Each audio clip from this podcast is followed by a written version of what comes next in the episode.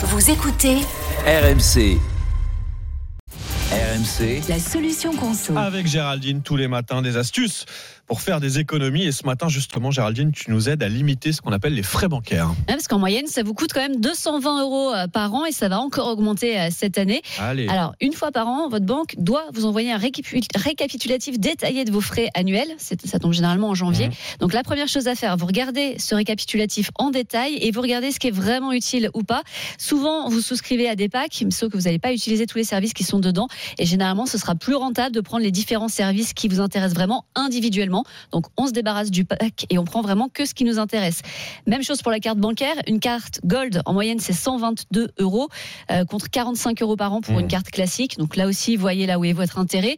Et puis faites attention là où vous tirez de l'argent. Il y a de moins en moins de distributeurs, donc on n'a pas toujours le choix. Mais retirer dans un autre distributeur que celui de votre banque vous coûte en moyenne 1 euro par retrait. Alors, pour faire baisser ses frais, on peut être tenté de se tourner vers euh, les banques en ligne. Est-ce que c'est vraiment rentable? Ah bah en moyenne, c'est quatre fois moins cher qu'une banque traditionnelle. Donc Ah oui. clairement, oui.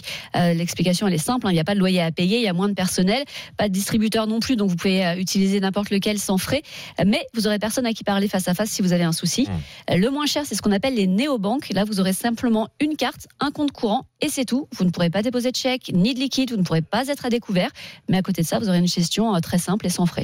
Mais alors, si par exemple j'ai un prêt immobilier qui m'engage auprès d'une banque, là je suis coincé, je peux pas changer de banque. Eh bien, pas forcément. En fait, bien sûr, il faudra que tu continues de rembourser ton prêt à Mhm. cette banque, mais tu peux très bien ouvrir un compte ailleurs, mettre ta paye dessus et prévoir un virement tous les mois vers le compte euh, où il y a ton prêt. Comme ça, tu te débarrasses de tous les frais comme la carte bancaire et les packs de services. Euh, D'ailleurs, si vous avez un prêt, soyez attentif à l'assurance. Elle est obligatoire pour un prêt immobilier. Pas pour les autres prêts, comme le prêt à la consommation par exemple. Et ça, les banques ne le disent pas trop fort. Mhm. Souvent, l'option est même précochée dans le contrat pour que vous vous sentiez obligé de la prendre. Et dans tous les cas, sachez que vous ne serez jamais obligé de prendre l'assurance de votre banque. Donc là aussi, comparez les offres et regardez bien les petites lignes. Les bons conseils, les astuces de Géraldine tous les matins pour faire des économies. La solution conso à retrouver quand vous voulez, évidemment, sur l'appli.